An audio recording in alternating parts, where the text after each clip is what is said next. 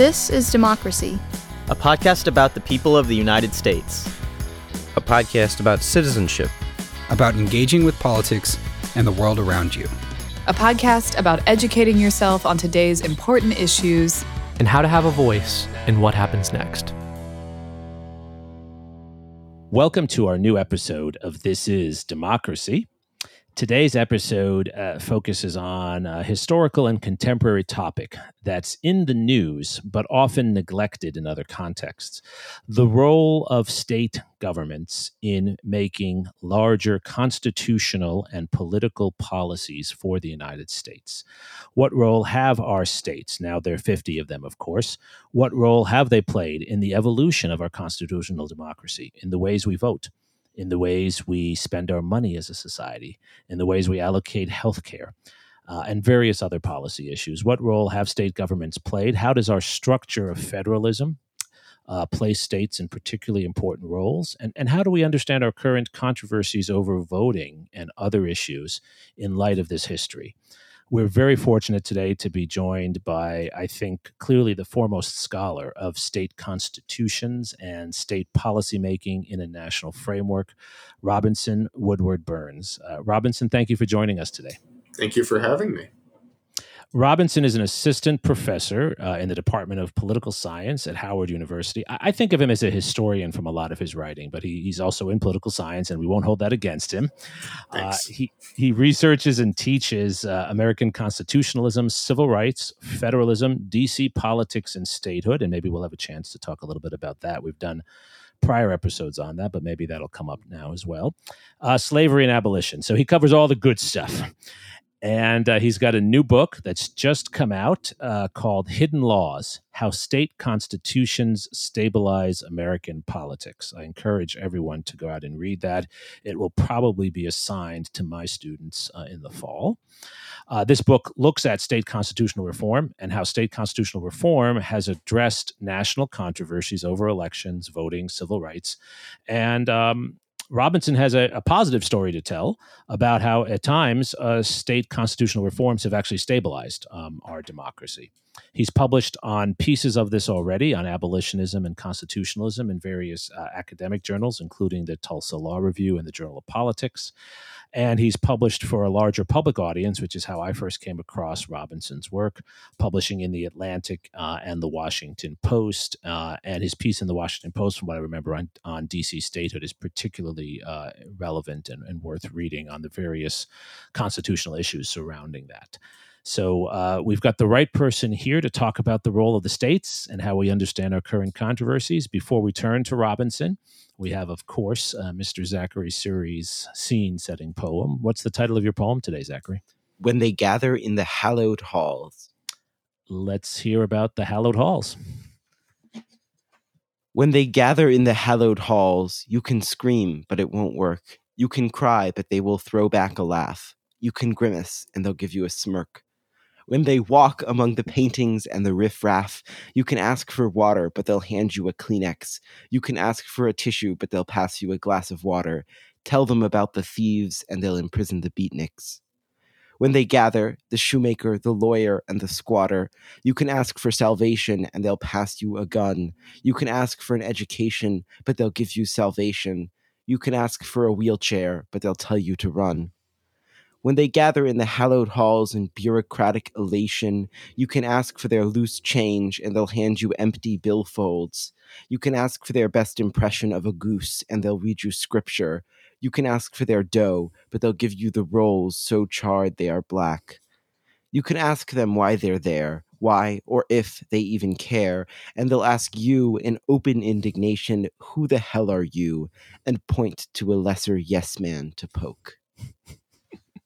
I love the cynicism in this one, Zachary. What what is your poem about? Well, I went in a rather cynical direction. It's really about my uh, frustration with the fact that state government, particularly the state legislature here in Texas, is supposed to represent uh, the people in, in a way that the national government is unable to because it, it represents so many people. But at the same time, state governments seem to be doing things that go in the exact opposite of the, the people they represent and what's in their interests certainly that's the experience many people have today. Uh, and and Robinson, Uh, as we go back uh, a couple of centuries to start this story, um, were state governments more representative in another period? H- how should we understand the role they've played long before our current moment in our federalist structure? That's an excellent question, Jeremy. If you look at the framing of the first state constitutions, you see debates not unlike our own today. There were those who favored the broad franchise and popular participation in government, that uh, these debates uh, similar to ones we see now. And then there were those who favored a more restrictive franchise and those who favored uh, perhaps a, a more elitist form of government. In 1776, the Continental Congress instructed the new states to draft their own constitutions. And when we saw this happening, there were kind of two models. One emerged from Pennsylvania in 1776, which had an extraordinarily broad franchise and a unicameral legislature, a one chambered state legislature, on the assumption that a single legislature would be better able to represent all of the people. Now, in response to this, we also saw at the same time a constitution drafted in Virginia, which was informed by some more patrician um, members of the Virginia gentry, also by John Adams, which was a much more complex system. It, it provided for an upper house to represent the state's landed gentry. In South Carolina, William Henry Drayton uh, uh, sponsored a proposal to make South Carolina's upper house uh, hereditary, much like the House of Lords in, in Great Britain. And so uh, there was this early debate about how to design the legislature and also how wide to make the franchise, how uh, tough restrictions ought to be. That looks a lot like modern debates. Uh, and these debates informed the creation of the US Constitution. That Pennsylvania Constitution I mentioned also had a clause, it was proposed in the Constitution, it never made it to ratification, that said that people had a right to uh, live with enough property to essentially get by. This would have allowed for uh, something like land redistribution to the poor in Pennsylvania. And that clause never makes it, but it does catch the eye of people like uh, John Adams, who are worried that there's a spirit of democracy brewing in, uh, in Philadelphia where they're drafting this constitution. And ultimately, it's backlash to this much more radical model that informs the framing of the federal constitution, which of course has that upper house, the Senate, which often sort of slows or stymies more progressive or populist change. Hmm.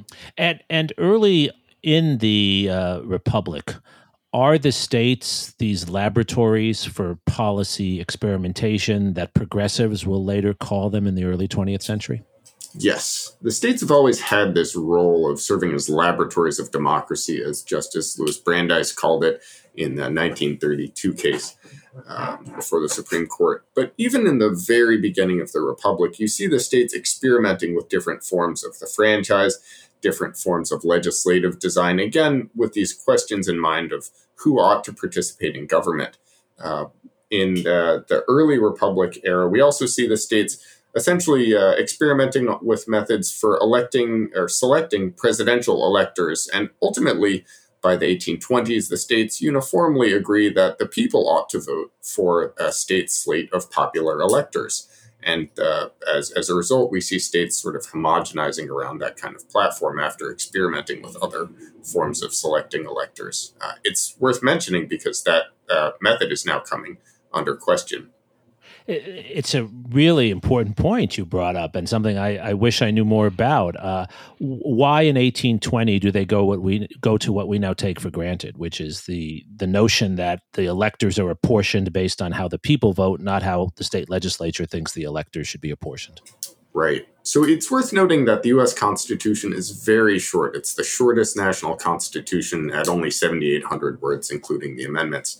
And so the process for the Electoral College is actually uh, fairly underspecified. We know that the states select electors who then vote for president, but the Constitution doesn't specify how states select electors. And the reason was that at the Federal Convention, the framers wanted to essentially let the states do what they had long done as colonies, which was determine the process for elections. And so states under the Constitution set the time, place, and manner for elections including the manner of selecting electors. Uh, now, for the first 20 or 30 years, states tried many different paths for selecting electors, including letting the state legislatures pick those electors. And the problem was that parties would often deadlock in the state legislature and refuse to send a slate of electors at all. And so, in order to solve that, basically the uh, state legislatures bound their own hands by agreeing to uh, give a state of electors, uh, give the uh, state's uh, electors to whoever won the most votes, the popular vote uh, in that state. And that sort of solved that problem of selection. once one state did it and agreed to give all of their electors to the same candidate, uh, that state got outsized influence in the electoral college, and other states would scramble to uh, imitate. Pennsylvania was the first to do this, and so it spread from there. So, is this the pattern for the 19th century that the Constitution is fairly conservative uh, and limiting in its democratic elements? It's much more of a Republican document, obviously, than a democracy document. Uh, and is it is it uh, the pattern that the states are widening the nature of our democracy? Obviously, still with bounded limits around race and gender, but nonetheless, is is that the pattern, or is does it vary more than that? I'd say that the Constitution is small c conservative in that it really doesn't specify or uh, advance uh, federal uh, voting rights. There is no positive affirmation of the right to vote in the Constitution, although some amendments, like the 15th, uh, part of the 14th, as well as the uh, the 23rd and the 26th and the 24th, forbid certain forms of disenfranchisement, uh, and of course the 19th. Um, there is no affirmative protection of a right to vote uh, constitutionally in the federal constitution. All states constitutionally protect the right to vote, with the exception of Arizona that does it statutorily.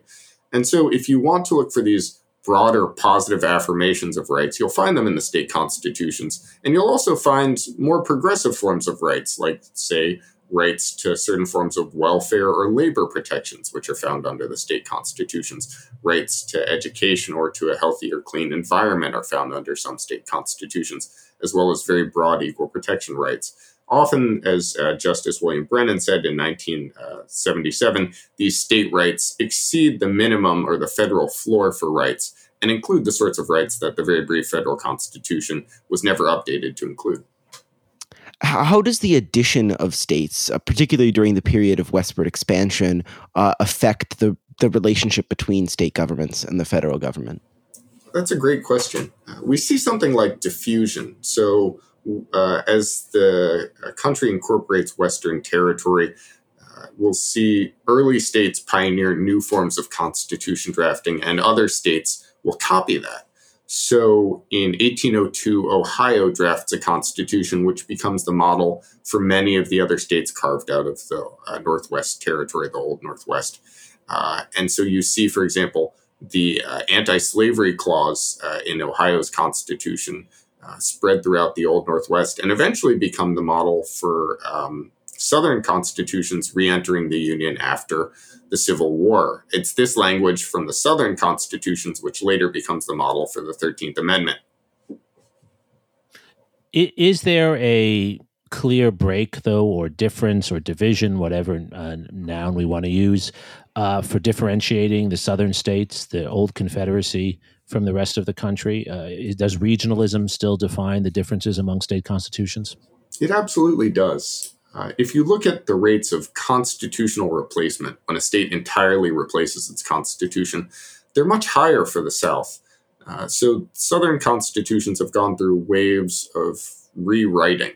Uh, they did this occasionally in the Jacksonian era when new legislators would come in and draft much more populist constitutions that extended the vote to all white men, regardless of their levels of uh, property ownership or wealth. You saw this again during the Civil War when Confederate states framed their own constitutions. And then through Reconstruction, Southern states drafted constitutions repeatedly in ways that uh, entrenched rights that were often lacking at the federal level. In 1867 and 1868, Southern states, at federal behest, had a second wave of constitutional conventions which entrenched broad rights to um, uh, uh, education uh, and uh, labor protections and these uh, also included uh, strong uh, protections against uh, discrimination and protections for the right to vote. These constitutions were often written by black men who had formerly been enslaved, and so were much more progressive than the fairly limited federal amendments. Essentially, they elaborated or buttressed the federal amendments, the 13th, 14th, and 15th amendments of, of the 1860s and of 1870. And so you see throughout Southern constitutionalism, again with the rise of Jim Crow, a new wave of state constitutions, and then more constitutions in the 20th century. Uh, Southern constitutionalism has really been a, a, story of replacement, of wholesale replacement, much more so than, say, in places like Massachusetts, which has kept the same constitution since 1780. Hmm. And and are the Southern constitutions also defined by race uh, around those issues? They are. Uh, there was a wave of Jim Crow constitutions. Mississippi wrote the first one in 1890. It was called the Mississippi Plan, which pioneered facially race neutral clauses which could circumvent the prohibition on overt racial discrimination under the 14th and 15th Amendments, but that in practice disenfranchised black voters and also allowed other forms of racial segregation. Uh, by 1902, Virginia drafts the last Jim Crow Constitution, and these documents really survive until the 1960s in which, uh, in the period in which the Supreme Court forces the states to reapportion their legislatures. And we see the states simply re- rewriting a lot of state constitutions in this era and uh, starting to scrap many of their Jim Crow constitutions. Not all of them do. Alabama still has uh, its Jim Crow Constitution of 1901, which clocks in at uh, 389,000 words. It's the longest constitution. wow. Wow. Uh, reaffirming the, the point that shorter is better, right, Robinson? that's, that's what they say. Certainly the Alabama Constitution is not a model.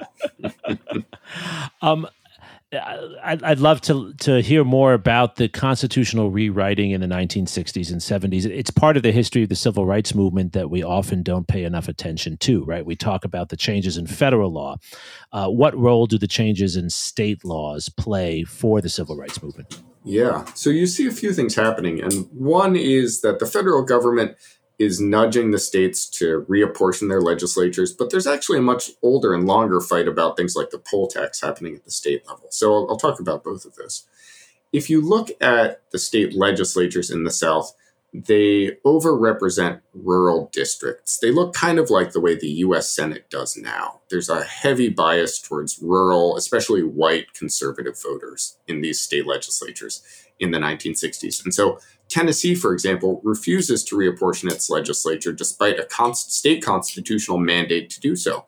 And in Alabama, you see something similar. And so, in a pair of cases, Baker versus Carr and Reynolds versus Sims between 1962 and 1964, the Supreme Court looks at these state level protections or requirements for regular reapportionment and requires states to enforce them. And even outside the South, you do see some of this malapportionment going on. So, this is where you get the one person, one vote doctrine the idea that state legislative districts should be apportioned roughly equally to population. And states have to reapportion. What happens is you get new legislative districts and new legislators who pass new sorts of bills and bring in uh, new sort of progressive goals in the late 1960s, as well as uh, we start to see the emergence of majority black districts or mi- majority minority districts, uh, not just at the congressional level, but also at the state legislative level. So that's one thing. Uh, the second story that I want to mention is the story of poll tax repeal. Uh, and that actually happens a little bit earlier. Uh, reapportionment, that fight's really a fight through the 1960s. But uh, if you look at the repeal of the poll tax, the idea that you have to pay a tax before voting, it's actually the states that repeal the poll tax through the 1930s and 40s, especially as New Deal legislators see more and more white constituents in the South during the uh, Great Depression losing the ability to vote because they simply can't afford the poll tax. And so, poll tax repeal actually begins at the state level. Uh, it's in 1964 that uh, the federal constitution forbids it 1966 that the supreme court does it. But by that point only four out of the uh, states have uh, four out of the 50 states still have the poll tax. So it's through state constitutional and statutory reform that you actually get poll tax repeal during the new deal era. But nonetheless uh, after the voting rights act of 1965 the role of the federal government uh, in providing through the Justice Department, right, oversight for elections and particularly the process of pre-clearance. That's pretty important, right, for the protection of voting rights in many of these states. Is that is that correct? Absolutely. Uh, you see sort of uh, two things happening with the Voting Rights Act. There are some sections which uphold what the states have already done. Section 10, for example, forbidding the poll tax is sort of an affirmation of, of what the states have already done. And then there's Section 4B and 5, which are much more aggressive interventions against southern states. And that's the pre-clearance part that you were just mentioning. And, so, does how do you see uh, the Shelby decision? This is the, the decision of Shelby versus Holder in 2000 and 13, if I'm not mistaken, right? Written uh, the majority opinion for a 5 4 decision written by Chief Justice Roberts, which basically says, as I understand it, among other things, that the states that under the Voting Rights Act of 65 had been subjected to just Justice Department pre clearance before changing any of their voting procedures or districts now no longer needed federal oversight. Is that a, a turning point? Yeah, that's that's remarkably important. So, uh, what happens is there, there are two provisions that the um, Justice Department, in helping draft uh, the um, 1965 Voting Rights Act, there are two provisions that the Justice Department um, helps put in. And one is Section 4B, which points out that um, parts of the country that had less than, uh, for example, 50% turnout in 1964 are subject to pre clearance. And Section 5 says that under this pre clearance uh, formula, these uh, states can't change their election laws without authorization from the Department of Justice or from a federal court. And that was a pretty powerful intervention, uh, one that was essentially geared towards um, uh, preventing voting uh, restrictions at the state level. Uh, now, ultimately, what happens is you get a suit uh, which claims that from Shelby County, Alabama, officials claiming that the pre clearance formula and requirements are violations of the rights of the, uh, their state to engage in time, place, and manner regulation of the vote, and also that these uh, formulas, which are based on a 1964, you know, on 1964 turnout figures, uh, are outdated. Uh, Congress had failed to update um, um, the, the provision, and so the claim was that uh, it no longer really held water. And so, in a, a pretty narrow and contentious 5 4 decision, the Supreme Court strikes it down and this is not exactly the genesis of modern voting rights restrictions. There was a previous case that supported voter ID laws in 2008. There's a contentious 2019 case that allows racially targeted gerrymandering under the guise of partisan gerrymandering. But uh, Shelby County versus Holder striking down the, the core of the Voting Rights Act is, I think, the sort of genesis of many of the more modern, uh, many of the balder uh, or um, uh, more direct modern attempts to restrict the vote. How do we understand the makeup, the political makeup of state legislatures today? I think we've seen a rise in the amount of states that are controlled by one party uh, and have legislative supermajorities. How, how do we understand that? Yeah, that, that's a great question. So, one thing to think about is we, we often talk about gerrymandering of congressional districts uh, strategically drawing congressional districts to benefit one party over another. We don't actually think about gerrymandering of state boundaries so much, in part because we tend to think of state boundaries as historically fixed. But it's worth noting that the actual drawing of state boundaries, the creation of states, was done in the, the late 19th century, especially with the incorporation of the Great Plains states, in ways that benefited one party intentionally. So if you look at two acts, the Enabling Act of 1889 and the Admissions Act of 1890, that created six new states out of the upper Midwest. Uh, and it was, was, a pretty unprecedented measure. It, it, happened all within 12 months. It was sponsored by the Republican Party in hopes of admitting six Republican leaning rural Western states. Uh, and it, it worked. Uh, Republicans got 12 uh, senators out of the act in just a few months. Uh, they did unprecedented things like they split the Dakota Territory into two separate states, North and South Dakota, something that had never been done before. And as a result, uh, you get sort of two things. One is a Senate, which is heavily biased at the federal level towards these rural voters. And increasingly towards, uh, uh we see Republican dominance in the Senate because the Republican Party over the last 20 years has really dominated the, the rural vote. But also, we see uh, many more states which have uh, uh, a preponderance of rural voters and of conservative voters, such that the Republican Party can really, as it captures the rural vote, run up uh, the uh, score by capturing more and more state legislatures uh, throughout not only the Deep South, where it's been uh, dominant for uh, some decades, but also uh, in the, the Great Plains and in the rural West. but historically, Robinson, before the mid 20th century, was it common to have one party controlling uh, all the elements of state government as we see today quite often? Uh, not so much. Uh, you would see occasional wave elections, what we sometimes call critical elections, in which one party does sometimes sweep both chambers of the state legislatures or sweep many of the state legislatures. The Jeffersonian Republicans were the first to do it in 18, um, 1800 uh, and in the subsequent elections after that. Uh, but New Deal Democrats did it in the 1930s. Uh, what we see now is uh, unusual in that we're really seeing a kind of sclerosis or a, a settling in, in which uh, the Republican Party's dominance in rural states seems to be pretty durable. Um, there seem to be fewer voters who are persuadable, flipping from one party to another, from one election to another. And so that sort of cyclical realignment of state legislatures with the big national elections, that seems to be happening less. We seem to be settling into more of a sort of stable urban rural divide in our politics. Right. And it seems to me that there are three kinds of states, then, right? So there are the states that are uh, very urbanized, and uh, these are the states like Massachusetts and others that are going to go in the Democratic column pretty consistently. Then you have the states that are very rural, like the Dakotas. And then you have the states that are rural but becoming urban, like Texas and Georgia, right? And so you have three different kinds of states. Um, but they're pretty predictable, right? Uh, that seems to be where we're stuck. Do you see it that way as well?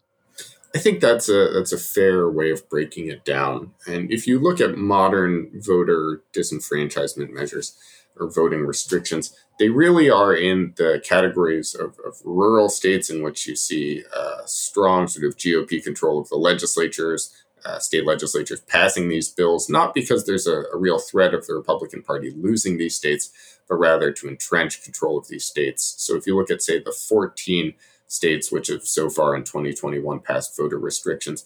Some of those states fall into that uh, that category, and here we're sort of looking at the um, again the Great Plains uh, states. Um, so Montana, uh, Idaho, Wyoming have all passed bills like this, even though they're solidly red states or relatively red.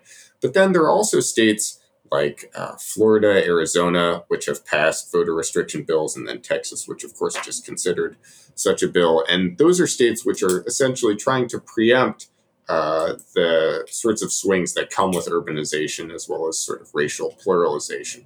Uh, and so they're trying to pre- uh, preempt um, uh, uh, swings in, in voter turnout and increases in voter turnout that might flip the states to Democrats.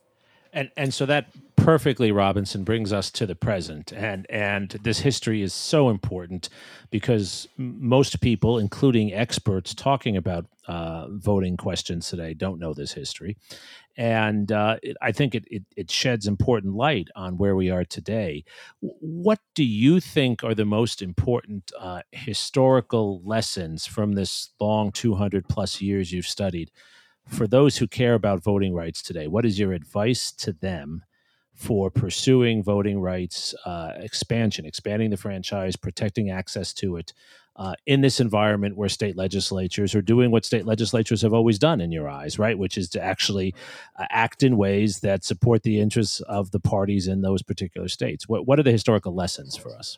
Yeah. So there, there are, I think, two things going on. There are two sorts of uh, voting restriction bills. And one has a lot of precedent, and that is the sort of bill that makes it harder for people to vote. So, if we think about some precedents from, say, the Jacksonian era, we would see the Jacksonians, uh, when they took state legislatures, draft statutes or constitutional measures that would knock out uh, voting restrictions that required a person to pay a tax or to own enough property to vote. And if Whigs would then somehow take the state legislature, they would roll back uh, those expansions. They would restrict the vote uh, by trying to uh, limit the vote, say, to uh, their more uh, upper middle class constituency. Uh, that fight back and forth was a perennial part of, of politics and is sort of what we're seeing now. of course, now with much clearer racial overtones, it's worth noting that the Supreme Court clarified that North Carolina had attempted um, or I'm sorry, the federal courts had noted that um, uh, North Carolina had attempted gerrymandering, uh, racial gerrymandering, quote, with surgical precision. Uh, so this is this is something we've seen for a long time. Of course, through the Jim Crow era, this attempt to disenfranchise on the basis of race was a mainstay of Southern politics, uh, and it will be a perennial problem. Uh, again, without strong federal checks on the states, without a strong federal intervention to make sure states enforce their constitutional guarantees of the right to vote, we'll see some states, again, uh, those states which are solidly Republican or are more competitive, engaging in uh, the sorts of voting restrictions we see now, restrictions that make it harder to vote at the polling booth, say those states that require uh, voting ID, voter IDs, uh, something the Supreme Court has affirmed since 2008, as well as states uh, making it harder to vote by mail. We do know from 2020 that uh, if you allow people to vote by mail, more people will vote, and it's possible that more uh, that higher turnout benefits Democrats, although that's not uniformly the case. So we see that kind of law happening: voter restrictions, the sorts of laws that uh, make it harder to get access to the ballot. There's a second kind of bill, and we haven't seen too much of that, uh, this, but it's something that gives me a lot of pause or considerable pause, and that would be uh, measures by the state legislatures to reallocate presidential electors, regardless of who wins the state's popular vote. There were bills proposed in Wisconsin and Georgia along these lines, and it may be that the federal constitution would actually allow state legislatures to pick their own slates of electors. This was how President Trump, after losing the presidential election, both in the popular vote and the electoral college, attempted to remain in office by urging state legislatures to pick their own slates of electors.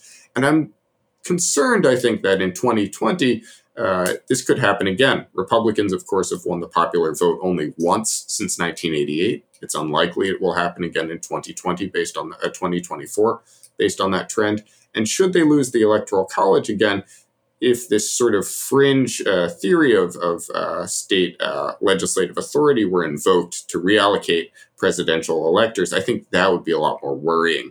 That's a lot less likely, but that would present a much more significant and unprecedented crisis for American democracy. Right, right. And and what are the things that could be done uh, beyond uh, obviously passing federal legislation to reverse the trends in the states? Because one of the enlightening parts of your research is that uh, states have gone in different directions at different moments, right? You you make the point that at certain moments states were ahead of the federal government in expanding the franchise, right? Uh, they, as you said, um, reduced poll taxes before the federal government forced them to reduce poll taxes. So, w- what are the the lessons again for those who are concerned about moving toward opening up voting opportunities? What are the lessons for activity beyond the obvious federal legislation? Right. So you're right to point out that when we see a confluence of federal legislation and state constitutional reform, we get the broadest uh, uh, franchise reforms at, at, the state and, and federal level. Uh, and so you can think here about Reconstruction, in which the federal government required the states hold new constitutional conventions, which protected uh, the right to vote to, to an extent that even the federal constitution didn't do. You saw something similar in the 1960s, sometimes called the Second Reconstruction for that reason. It doesn't look like we're in such an era right now. Uh, if you look at the Senate, again, because the Senate overrepresents rural districts, ones in which the GOP so dramatically outperforms Democrats, it's unlikely Democrats are going to get the wide Senate majorities anytime soon needed for significant uh, democracy reform. And so we see Joe Manchin, for example, of West Virginia, the pivot vote in the Senate, uh, for Democrats refusing uh, his support for uh, democracy reform measures like HR 1 or HR 4. So we're probably going to see federal inaction, at least uh, for this Congress and maybe for future ones. And so the question then is what will the states do? And my guess is that red states are going to remain red. Republicans are going to use their control of uh, non competitive state legislatures to really entrench that. And also to try to keep competitive states like Georgia off the board. Democrats won Georgia uh, in the presidential elections and its Senate elections in 2020 in a big surprise. And you can bet that Georgia's Republican state government is not going to allow that to happen again through voter uh, restrictions. The good news for Democrats and those who favor broader uh, franchise uh, uh, measures is that uh, at least at the uh, level of the electoral college, Democrats still have uh, you know fairly good shots at states like Michigan, Wisconsin, and Pennsylvania. These are states in which the governors, uh, state legislators, and uh, state elections officials held the line in 2020 against uh, President Trump's attempt to overturn the vote in those states. And so I think that's where Democrats really need to be sort of focusing their efforts, as well as uh, uh, those who favor a broad franchise need to focus their efforts. These states, which have split governments and uh, have sort of demonstrated that they've got uh, officials who are unwilling to sort of uh, bow to partisan pressure one way or another. Uh, those are the states in which advocates of, of um, franchise expansion, I think, ought to be focusing and they need the line. to they need to win in those legislatures. You're you're making an argument for uh, not just legal change, but for a change in political representation, electing new leaders who are more representative of those who who want to see the voting uh, franchise expand. Right. It would be the case that if, if we saw, say, Republicans get bicameral control in Michigan, Wisconsin, and Pennsylvania, it would be more likely that Democrats would struggle to have the kind of turnout uh, that they need to win elections. And it would be more likely that we'd see uh, voting restriction, uh, voter uh, measures of voter restriction uh, that uh, those committed to democracy would want to avoid. So, so Robinson, as we look forward, is it is it fair to say that this is a, a fatal flaw in our system? Not a not a flaw that brings the system down. Our system has functioned, as as you point out, with remarkable stability for more than two centuries. With this flaw, but it does seem to me it's uh, you're not giving us an easy pathway out of it. That the federalist system allows states a lot of room to uh, increase or decrease um, the representation of citizens within our society. Is that how you see it? I think that's right. We have a very stable, low risk, low reward system.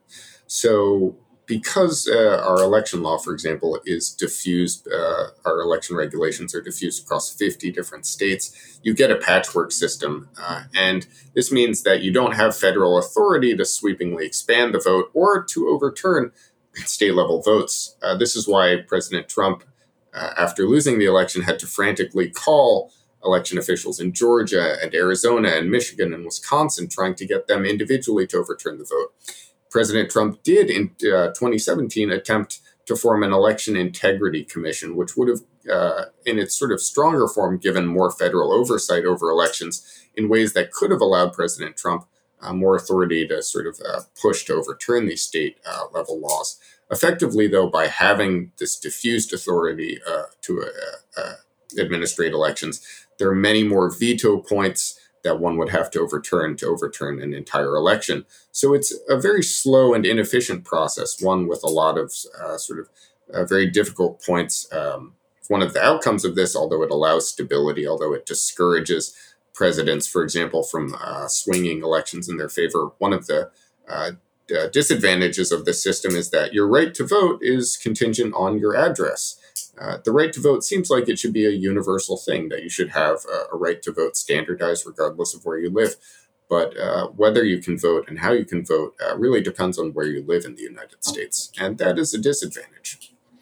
And and that brings me to the last question I wanted to ask you, which is where we can bring DC in. Is one of the solutions uh, going back to the story you recounted so well of both the late 19th and early 20th century when more states are brought in, bringing new states in again to to rebalance things. DC, Puerto Rico, others perhaps. I think that's an important step. If we look at the Senate, we know that it overrepresents rural districts and rural areas. And this has become more of an issue because the Republican Party is again overperforming in, in that um, those areas in a way that prior parties haven't. So it's really sort of come to a head. now, in the past, the answer to this was to simply add more states, but that's not really as much of an option now. So Democrats look to Puerto Rico, which leans mildly Democratic, and to the District of Columbia, which leans heavily Democratic and would grant two new seats. Those seats mean a lot when the Senate is split 50 50.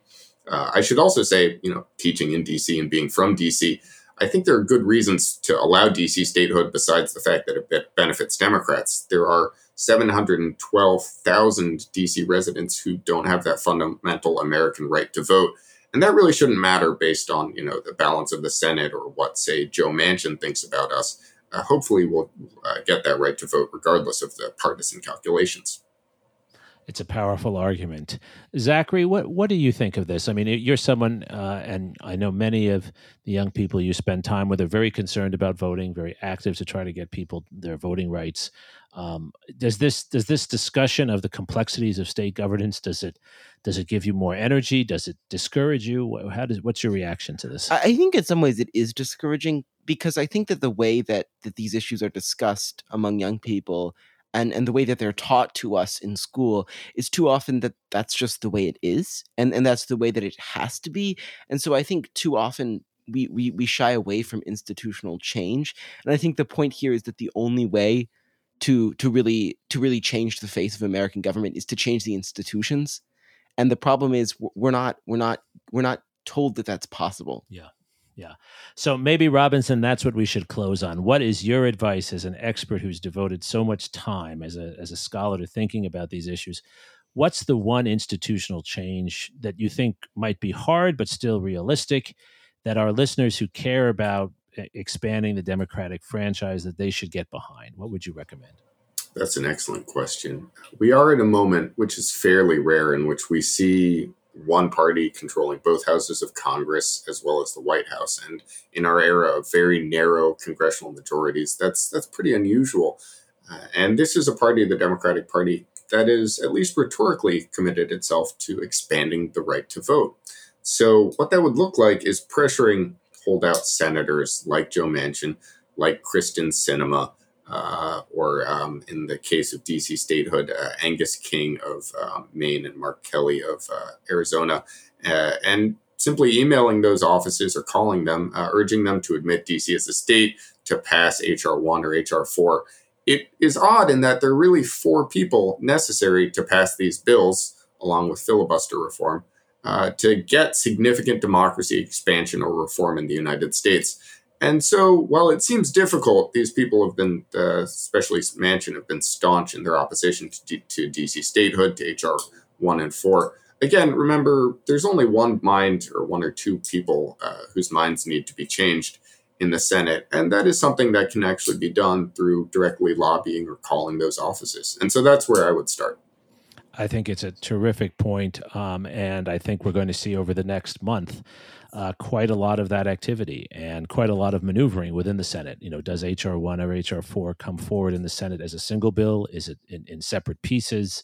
Um, and I think this is a place where public voice can matter. People can uh, try to put pressure, uh, arguing for whatever they think is appropriate, and uh, and that's that's really important. Uh, Robinson, thank you so much for sharing your insights with us today. I want to remind uh, viewers that if if you want more of this tour de force of state constitutions and state governance, something we don't study enough, even uh, historians like myself, we don't study this enough. Uh, his book is Hidden Laws How State Constitutions Stabilize American Politics. And we've learned when Robinson says stability, he doesn't necessarily mean goodness. It can stabilize us in a, in a low threshold uh, equilibrium, which is, I think, what you're discussing. Thank you, Robinson, for joining us today. Thank you very much. And thank you, Zachary, for your poem as always. And thank you most of all to our listeners. Thank you for joining us for this episode of This Is Democracy. This podcast is produced by the Liberal Arts ITS Development Studio and the College of Liberal Arts at the University of Texas at Austin. The music in this episode was written and recorded by Harris Codini. Stay tuned for a new episode every week. You can find This is Democracy on Apple Podcasts, Spotify, and Stitcher. See you next time.